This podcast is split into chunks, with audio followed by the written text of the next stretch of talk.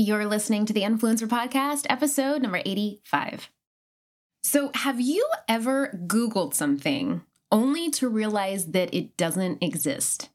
Now, I know it may seem totally crazy for a search to return zero results, but that is exactly what happened to today's guest, Sara Happ.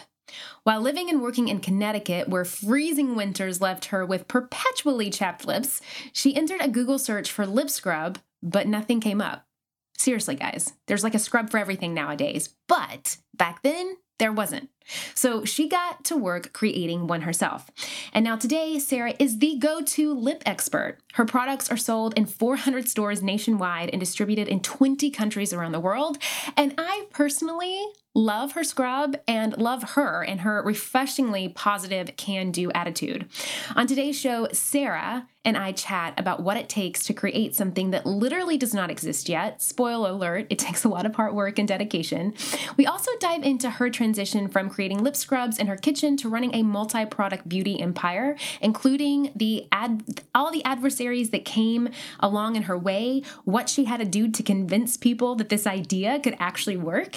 I can't wait for you guys to hear from her because she is just amazing and so are her lip products. The company that she has built is just really one to aspire from. So, whether you have a passion for beauty, passion for products, or you have something that you want to take to market, this episode is going to be for you. You're going to be just inspired and you're going to get a lot of tips on how to scale your business too. So, let's get into it, shall we? Before we dive in, I want to give a shout out to our reviewer this week, and that is a strong voice in the sea of chaos. And they say, so, at some point in the last few weeks, I came across Julie's podcast and was immediately interested in what she had to say, especially after checking out her Instagram. Once I started listening and truly listening, Julie's voice became something that strongly stood out in a sea of chaos. There are a lot of people chattering about how to become an influencer, but Julie's voice is one of the very few that makes the road to becoming an influencer pretty clear to see and feel like it's an attainable future. Thank you, Julie. Well, thank you for you standing out in a sea of chaos and showing up and listening to these episodes because I could rattle along all day as much as I wanted to, but it really takes you taking the action to step in and to really listen and do the work. So props to you. And thank you so much for leaving that review. And now, for any of you listening who have not left a review yet, what are you doing over there, man? Leave a review. Let us know how you feel and think and how you share this amazing podcast. We want to see those reviews. We want to share them on the podcast like I just did. And we want to give you a shout out too and tell you that you're freaking badass for coming on and joining us. So if you haven't yet, make sure to listen in each week and head over to the Influencer Podcast on iTunes and you can give us a review so I can highlight your review in an upcoming episode. And make sure to go ahead and subscribe to us and rate when you are over there already. And then, of course, please screenshot today's episode on your phone and tag me over on Instagram at Joel Solomon and our guest today, who's at Sara Happ, and hashtag the Influencer Podcast because we love to see those screenshots. We love to hear what we have to say. We love to DM you and talk about it. And uh, we love to share those on our stories too. So, would love to see yours coming up today because we got a good episode and I cannot wait to dive in. So, let's get to it. Welcome to the Influencer Podcast. Each week, Julie Solomon, a marketing strategist and New York Times best-selling publicist, takes you behind the scenes with successful influencers, bloggers, and industry elites in conversation to share how they engage, persuade, and grow their unique influence. Her mission is to share exclusive insider tips, wisdom, and action based tools to help you strengthen, monetize, and build your own industry leading influence. Hi, Sara. It's so awesome to have you today. Hi, Julie. Thanks for having me. I'm so excited to be here. I am too. It's going to be so fun. So, um, we can just dive on in. I would love if you would share with the readers just your journey. Um, I think that what you have brought into the marketplace is so unique. I cannot wait to talk about it and kind of see how you were able to just deal with so much adversity of, of, of, what is the beauty industry with your amazing products. But take us back to the beginning of the conception and the idea of wanting to create incredible lip products, which by the way, your lip scrub is my favorite thing in the entire world. I literally have it in my shower. I use the peach, peach oh. one. The, the, peach Bellini is it just I could like eat it. It's so yummy. So yeah, take us back to the very beginning of where this idea came from and then yeah. how you were able to mind and grind it to actually be not only a product, but an award like an award winning product. Oh, so, yeah. thanks. Mind and grinded. I'm going to have to use that one. I'm going to just steal yeah. that. Thank you. Yes. Please. Um, so I'm kind of, someone recently used the term like um, cubicle escapee on me. And I thought that was really cute. I had a job at ESPN out of college. This was quite a long time ago. But uh, I worked at ESPN and I was surrounded by all these people that loved sports so much. I could do sports and I could do sports journalism. I went to school for broadcast journalism, but my love, like what I, my hobby, my love, my passion, what I read about and watched and, and was excited about and spent my money on was beauty. So, like at night, my coworkers would go home and they would watch Sports Center and seven games, and I would take a bubble bath with like, you know, candles and lotions and potions and all that good stuff and read Allure and InStyle. And I realized I wasn't doing they were doing what they loved and I wasn't doing what I loved. Mm. So the really um the kind of tipping point for me was that I kept reading beauty editors say exfoliate your lips using a wet washcloth or a toothbrush. And Julie, I couldn't get my head around it. I was like, there is a product for everything in the beauty market. How is there not a lip scrub? And this was mm. 2005. So I'm taking you back like 13 years. No lip mm. scrubs. So if you Googled that in 2005, nothing existed, which gave me chills, right? Like if you Google something today, like you can go, you'll find anything, right? Right. Um, right. Yeah. So there were none. And I got this fire in my belly, Julie. And I was like, okay, if this doesn't exist, I can make this myself. I know what this has to do, and I know the ingredients that I want, and I know exactly the results I want because I don't want chapped lips anymore. And I want to get this skin off, and I don't want to bite it, and I don't want to toothbrush it. Like, that's weird. So I went to my kitchen. Exactly. A horrible idea. Especially when I had like a scrub for my feet and my hands and my face and my body and a Clarisonic, you know, eh, like it made no sense. So I went to my kitchen, made it myself. And that was the easy part, frankly. That was the easiest thing I ever did. It took about two weeks. It was the easiest, fastest thing because I knew exactly what I wanted. It was sugar and these juicy, delicious essential oils like grapeseed and jojoba oil and all these yummy things. And it worked. And I was like losing my mind because I was using it every day. And I knew that if there were, if I was like obsessed with it, there were probably other girls out there like me that were obsessed with it. So that was the easy part. You asked what the hard part was. The hardest part was so I was in Connecticut at the time. I lived in New Haven, Connecticut because ESPN was based is based in Bristol, Connecticut. So I was going up and down like the East Coast asking cosmetic labs, giant labs, small labs, like labs that make product for the really big guys and labs that claim to do indie brands I was asking them to make this product with me. Like, hey, you guys, I made this in my kitchen. You don't have anything like it. First of all, sign this NDA because it's a really good idea. And Julie, nobody would talk to me. Like they were all, the answer was the same across the board. You're adorable. Um, this is so cute. No, we've never heard of this. And, oh, and that's it's already so like degraded. Like you're yeah, so cute. There was so much. This is so, you're so cute. And so this was 13 years ago. I was you know like 26, and I was I, I was serious. I like I had a product and I had like legal paperwork to back up what I was doing. And mm-hmm. I'd incorporated and all of this stuff in the hopes that I could bring this stuff to market. But no one would listen, frankly. And I said to them, Hey, there's a girl named Sara Blakely, and she cut pantyhose um, the feet off of her pantyhose because she couldn't find anything to work the way she wanted. And now it's called Spanx. And they mm-hmm. were like, yeah, you know, but like inventions rarely come along. Like that's not, uh, you know, like they were like, we can make you a lip balm, we can make you a lip gloss. And they showed me all the brands that they worked. Like we make lip balm for this person, we make lipstick for this giant brand. Their other thing, their other point of um, contention for me was if these big guys haven't asked for it yet, that means there's no need for it. Mm. And I was like, like, wait, no, it's the opposite. If it doesn't exist, there's a hole in the market. It's white space. It should exist. Make it with me. My goodness, like, please. So it finally took one guy in New Jersey.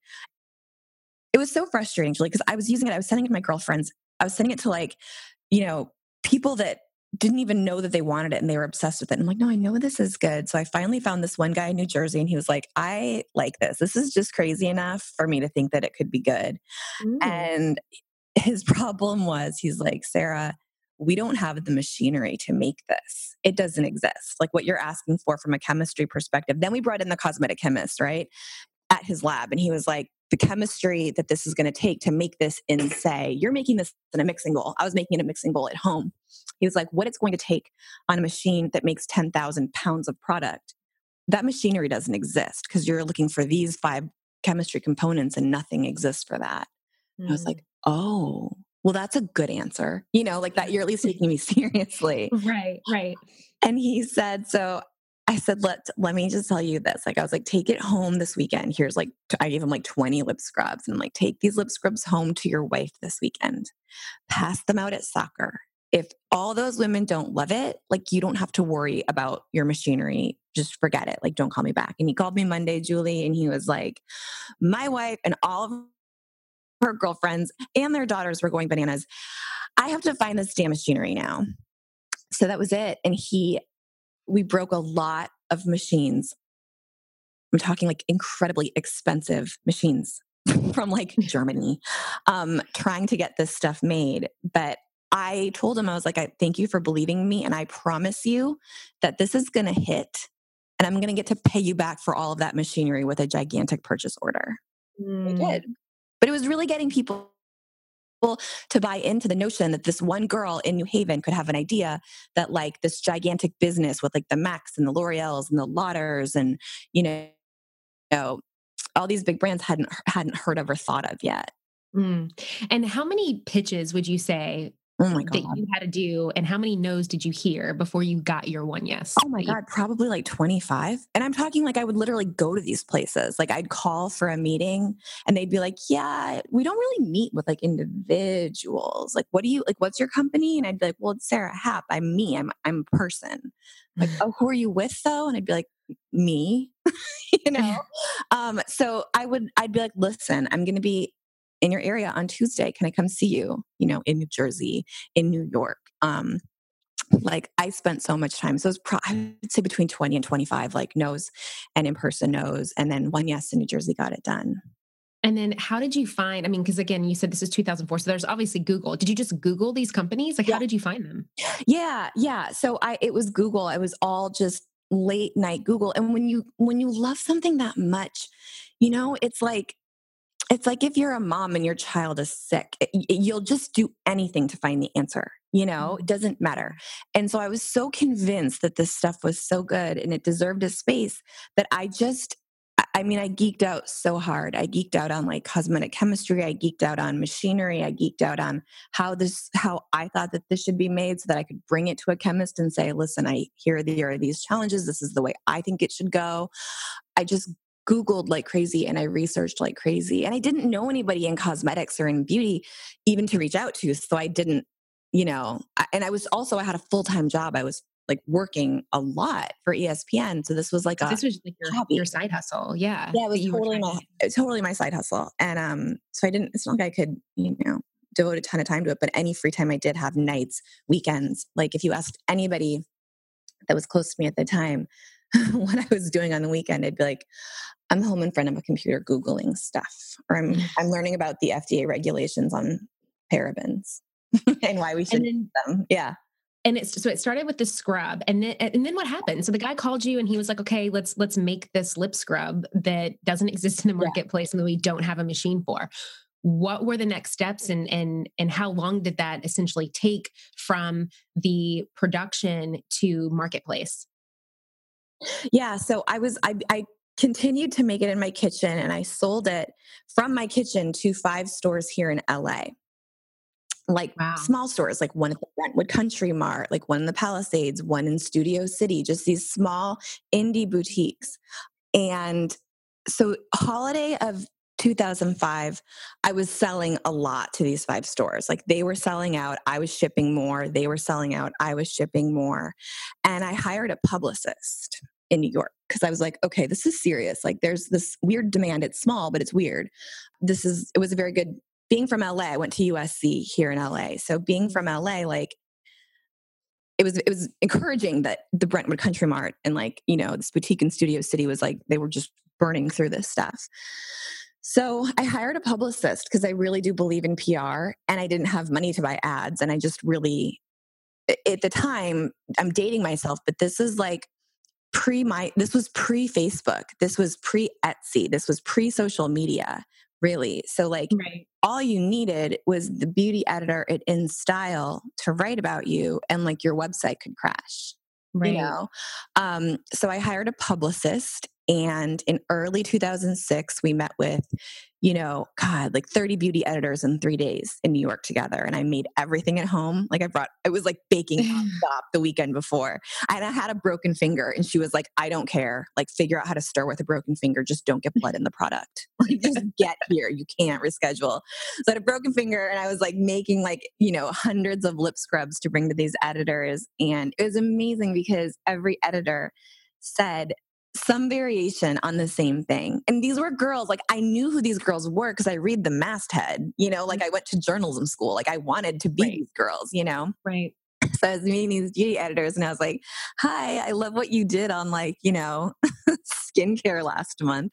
And each of them which they probably loved because it was like you you genuinely knew the content that they created you knew yeah. these magazines you weren't just like I want to just I want to be in this magazine to say I'm in this magazine. Like you you really saw the value in in building that relationship with that media outlet and what it could do for your product. Yes, these were my heroes. Like I, beauty, I love beauty editors. I was just on a call with Elise, um, my publicist yesterday, and we were going through like you know who works where and who's now with who, and uh, like I, I love these girls because they write about what I love about you know like and and journalism is like my heart and soul. So I I got them very much, um, mm-hmm. um, and I was so excited to like be in InStyle's offices and be in Allure's offices. You know, it was like Disneyland. So they all said the same thing, which was so encouraging. I've never seen anything like this. I've never even considered anything like this, and why didn't I think of that? Mm. And I can't wait to write about it.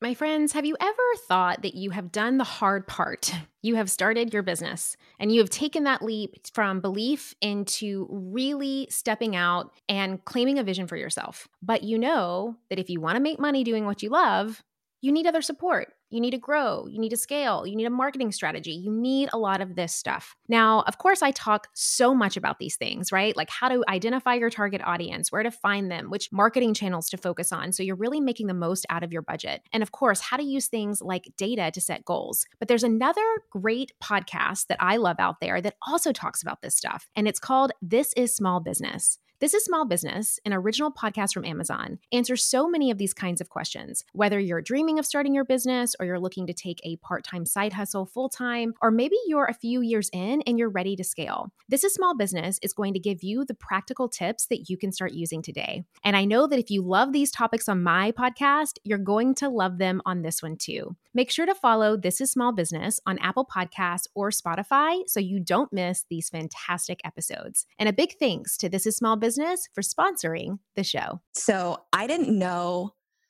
This is where like not knowing what you don't know can be really helpful. Again, my background was broadcast journalism at USC. I did not go to business school. So I said to my publicist, hey, can we give People Magazine an exclusive? Like, can we tell them we'll ask everyone to please not run a story after a certain date?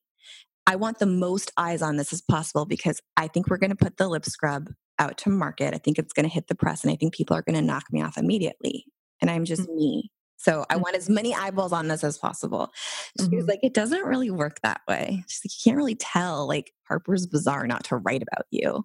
Um, so instead, instead she was really good friends with the girls at People. And she was like, listen, this girl's obsessed with you guys. Can you just put a fast track on this? And sure right, enough, the first look or something. Yeah. She's like, just get this in there. So so they wrote about me in April of 2006, and my publicist called, and she's like, I was in New York at the time, and she's like, go down to like the nearest deli, pick up People magazine. It just hit, like you're in it. And I got home that night, and my website had crashed, and we had thousands and thousands and thousands of orders and emails. And I lost my mind. Like I couldn't mm-hmm. even I couldn't even believe it. And People was the first one to write about us. Like they did it really fast. And that is when I was able to go back to my lab in New Jersey and say, turn it on. Like we suddenly we have sitting yeah. on a lot of credit cards right now. So like turn it on, let's go. And and then within that year, mm-hmm. I mean, did you have and I guess back it up a little bit. Um, so you you said like you didn't have an MBA, you didn't have a business degree, you had a marketing degree, journalism degree.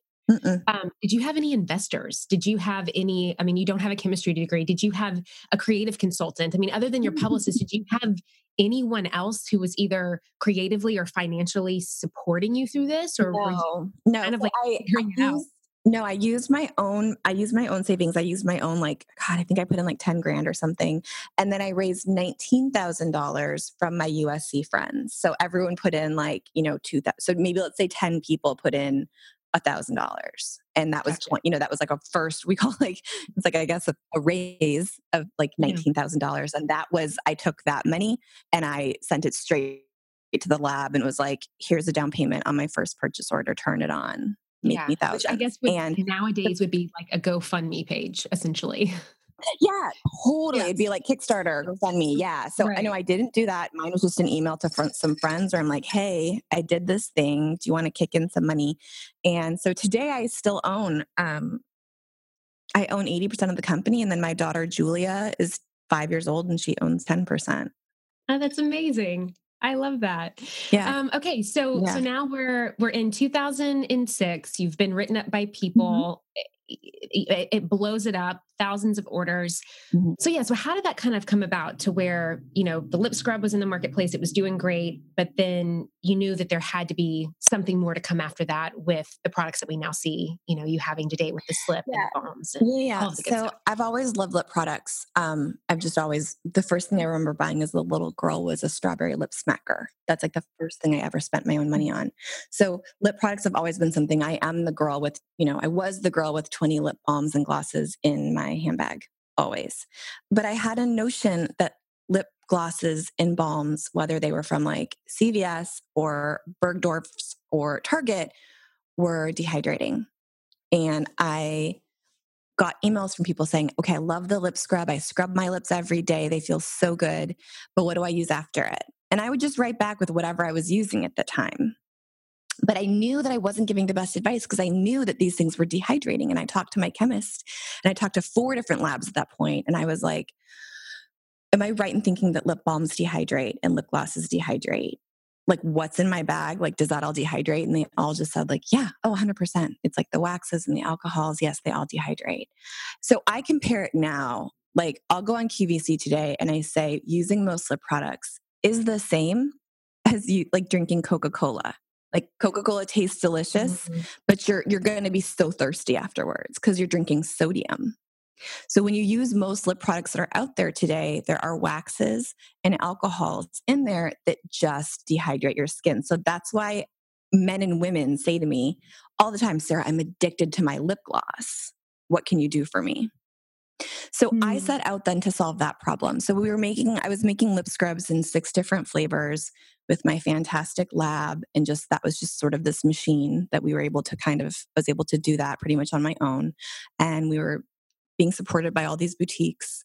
Um, like indie boutiques across the country, which was incredible, and the press was incredible to us but I took three years then. And three years is a really long time to work on one product in beauty. Like you, Nothing yeah. should take three years. I always say like you can have three BBs in three years, and I birthed a lip balm, mm-hmm. you know. But we we took right. three years. I took three years and came up with the lip slip, which is today it's our number one best selling product. And the reason it's our best seller is that it is unlike the formula is unlike any balm or gloss out there. It really truly hydrates. It really truly stays on your lips.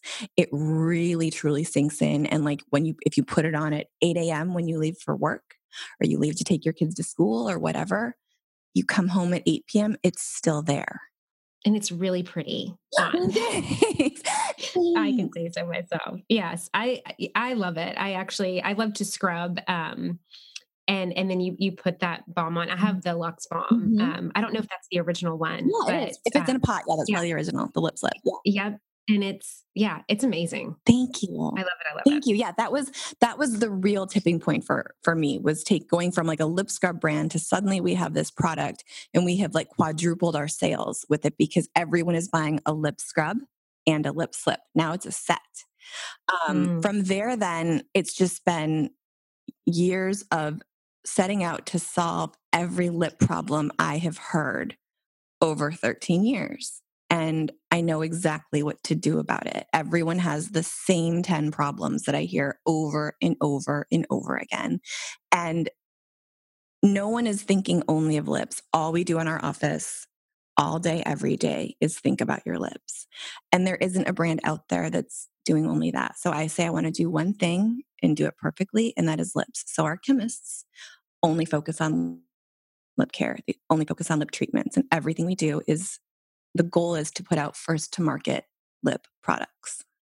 Mm, I love that. Um, okay, so I want to talk about QVC a little bit yeah. because I want to know how how that happened. Oh man! So you're in the marketplace mm-hmm. you're selling you're selling are you still selling to boutiques at the time or have department stores picked it up are you doing e-commerce or is it kind of a mixture of, of all the things we um we nordstrom amazingly brought us on in 2012 and right around that time which i'll love them forever for that and bluemercury which mm-hmm. um, is expanding rapidly now. They brought us on around the same time. So we had all of these amazing indie boutiques, mostly like female owned. Think of like, you know, you're downtown in the cutest store that's downtown that's, you know, owned by some woman who's local. That's that that's our bread and butter. That was our bread and butter for a really long time. And it remains a really big part of our company and our business and like my heart and soul. Like there are women mm-hmm. today it, like there's one woman in Portsmouth, New, um, New Hampshire named Annie Loomis, and she was buying it for me when I made it in my kitchen. And today she's still one of our top retailers, like in the middle of this beautiful coastal town in New Hampshire.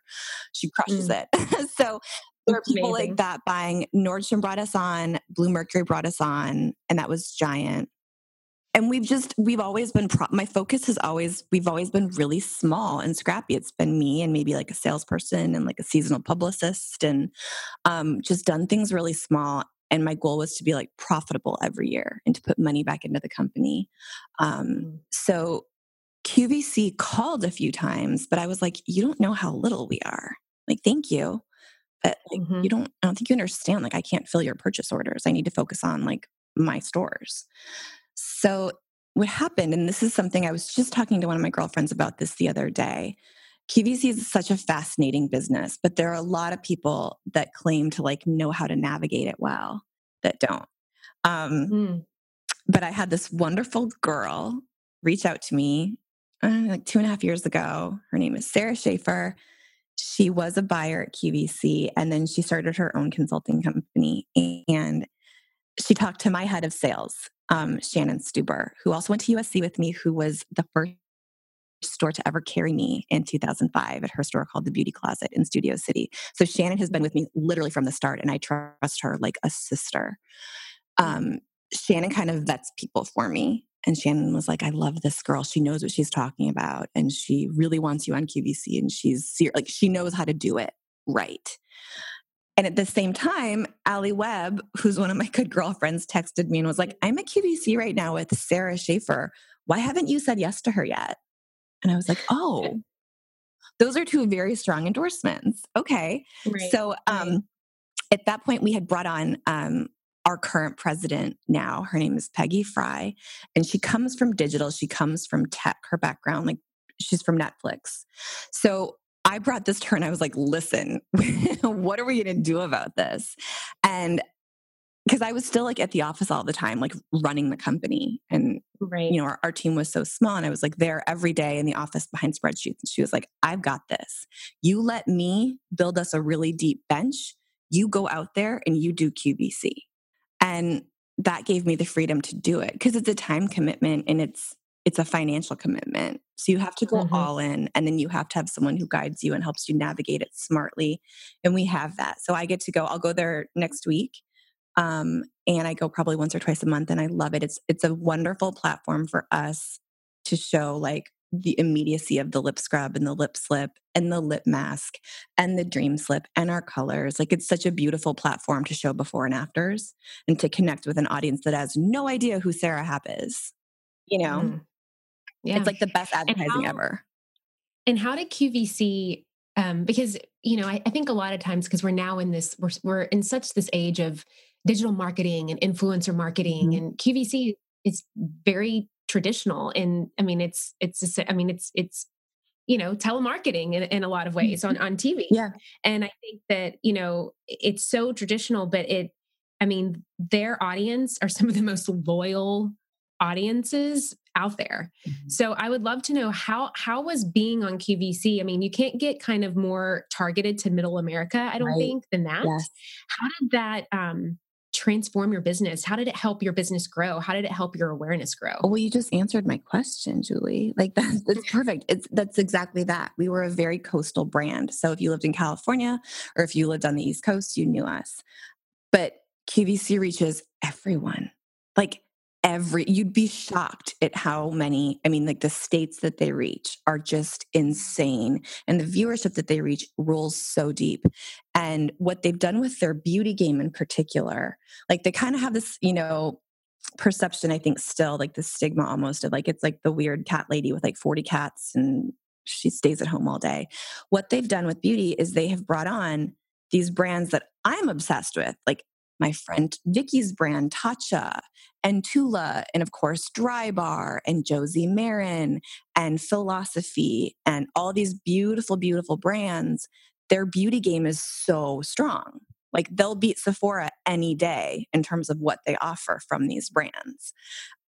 So, what they've done is upped their beauty game and then taken that to middle america. So all these people in you know middle america who do watch qvc who do stream it um, or like you know millennials now like we watch i watch it on my phone on the app. We're able to touch them in such a different way. So we're watching our sales on our dot com reach states that we've never gotten orders from because suddenly people know who we are Mm. It's powerful. It is a beautifully well-oiled machine. It's very, very, very powerful. But you have to know what you're doing to to make it work. Right, right, for sure. Um, for any anyone that's listening today that has a beauty product idea mm-hmm. and wants to get it out into the marketplace, mm-hmm. what would your advice be to them? Um, test it first of all. Like you may love it so much that's amazing. And if you really love it and if you think that it's different than what's out there, awesome. Grab like 20 people that you know and test it on them. Get their honest feedback and really ask them for honest feedback. I did that. I pulled together a room of like my sisters and their friends and um, my girlfriends and made them like fill out surveys and stuff, you know, like 14 years ago and got their honest feedback about what I was making before I brought it to stores. So I would say get feedback because there could be some really basic tweaks that you need to do before it goes to market or before you try to take it to a manufacturer that you can solve for first. But I would say don't be afraid. Like indie brands today have a strength that they did not have even five years ago. People are looking for newness, and Etsy fuels that, Instagram fuels that. Everyone is aware that like amazing ideas can come from, you know, Shark Tank does that right? Like I've never seen Shark Tank because it gives me anxiety, but I know, like I read about the brands that they launch, like ideas can come from anywhere and from anyone. So don't think that you can't do it. You can. I would just make sure to like get get some other feedback before um before you sort of try to take it to a, a manufacturer or get on Shark Tank or something like that and make everyone sign non-disclosure agreements. I've learned that too. Mm. Just keep everything private and let people know you're serious yeah. about your idea. Yeah, that's a great that's that's smart. That's a great takeaway. Um, I want to talk about growing a business for a minute um, because I think a lot of times, especially for new entrepreneurs, um, you know new influencers that have a product service or idea that they want to market um, a lot of times and you even kind of mentioned this that we can get very lost in being a one woman show. We can get very lost in working in our business mm-hmm. instead of on our business. Mm-hmm. How was the navigation of growing a team for you? What did that look like for you? What were some of the challenges that you faced and, and what did you kind of learn that, you know, throughout growing a business and, and seeing, you know, your products evolve into you having essentially a, a, an incorporation? Mm-hmm. Um, what would be kind of your biggest takeaway and advice to people that um, are navigating that that growth season with the team? Um, I love that. My advice would be to know your weaknesses. Be very, very aware of and clear on and unashamed of your weaknesses. Like, don't know what you're not good at. Also, know what you don't like. As much as you know what you love and you're passionate about and you're so good at, know what you suck at. For me, like, I went to broadcast journalism at school at USC and I'm really bad at math. Like I hate building Excel spreadsheets. It takes me 19 times as long as it should. So mm-hmm. I would say know your weaknesses and then find people around you and fill those fill those weaknesses with people that are a lot smarter than you are in that area. And I just heard Alli say something. I just watched it in Instagram clip of her. She said something about using your resources. So perhaps you're not sitting on a pile of cash for your idea, but you may have a friend who loves you enough that will just build spreadsheets for you or would offer you legal advice because they're a lawyer and you're just starting up and you'll pay them eventually. You know, like I would say use, I, I loved Alli saying that. Look to people that you trust and ask them for their input um, to fill those holes that you're not good at filling. I'm not a lawyer. I'm not a chemist. I'm not great at spreadsheets, but I know a lot about beauty and I know about how to market stuff. And I just, I play to my strengths and then I hire people around me to fill in what I don't know how to do, which is a lot. So our team is probably, you know, it takes probably 30 people to run to make our company go. And I'm one. And then there are 29 people that like kick my ass at other stuff and we make mm. this beautiful like symphony of you know what it takes to make this thing go Thank you for sharing that because I think a lot of times too there's this misconception people just try to do it all themselves yeah. and think that they're going to grow this major business and it's like you're going to hit a wall. You know, you can't you, you can't be a genius in, in every aspect of your business. Yeah, um, totally. You have to yeah, part of investing in yourself is investing in a team, I think. Part of investing in your business is knowing when to hire out and not be afraid of I'm going to I don't have the money to hire someone out or I'm going to hire the wrong person. Like right. those you are going to hire the wrong yeah. person. Those things happen, you know, and then you're going to learn like, oh, that wasn't the right person to hire. You're going to learn to hire slow and fire fast. Love like, that. But, yes. Yeah, but you have to actually make a hire in order to yeah. learn how to do how to do that. So thank you for sharing that, you know, it takes 30 people to to make Sara Happ Inc. actually Sara Happ Inc. Yeah, we're a tiny company. We're so right. Know, we're still so Indian. We're still so like niche and everything. And but it's still, yeah, it's it's 30 people on a daily basis behind their computers doing stuff, you know? Yeah. Um, so so yeah, I love that too. I love I love your your I love the um hire slow fire fast yeah man like it totally stinks but i've had to do it again and again and you do you learn every step of the way and you do. you grow and and it's it's okay and you have to get used to used to that process but i i ran myself i did this myself for too long i just kind of kept my head down and worked really really hard and i felt like since it was my idea i had to do it all and like i i shouldn't have like i should have just reached out earlier um I, that would be my thing is like don't sit there and kill yourself over stuff that you completely suck at find a way yeah. to to hire that to outsource that. Yeah for sure. Mm-hmm. um, okay so can you tell us what's to come for 2019 um, are there you know as much as you can new products new things we're going to see things that we need to get excited about um, what you're most excited about? Oh man. So we just had the most fun um, product development meeting last night it was like I get so excited. I scream. I get like sometimes I cry um because I just see stuff that we've been working on for so long like come to life and it's I just lose my mind. So what we're working on now, what we always do is lip problem solution. So like what's your lip problem? here's the chemistry that we're using to fix it. And it's going to be really cute and really pretty and taste really good. And it's going to work immediately. So we have a few things coming out next year that are going to take you step by step through what you need to do to have like the basics of perfect lips. Like, here's the basics. Here's the like, I'm fancier and I appreciate good skincare um, regimens.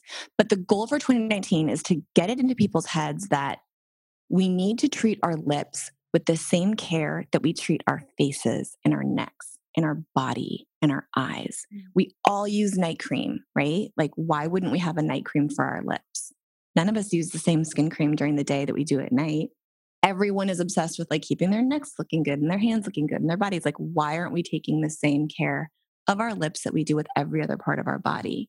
Um, so, we're doing these highly specialized products that solve the problems that I've heard in treating your lips like skincare, like using serious skincare ingredients that are now being used in eye creams and face creams um, and putting them into lip products, which isn't really being done right now, and making them really yummy so that you do still want to eat it.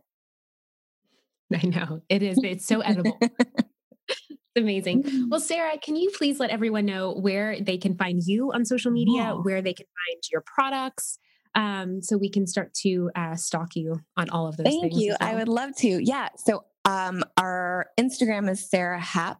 S A R A H A P P. I always say it's like happy without the Y. Um, and it's shoppable, of course. And then I'm Sara Happ herself. So that's kind of like the behind the scenes. The Sara Happ is like, you know, fancy and you'll see all of our new products and you'll get lip education. And then Sara Happ herself is just my life. And maybe it's me at like my little girl's soccer game or it's you know, my girlfriends and I out having a drink. I don't know. It could be embarrassing.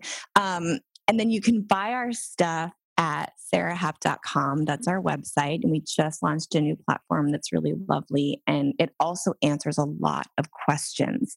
So we want to make our we wanted to make our website a home for you where if you have lip problems, we'll walk you through it on our website.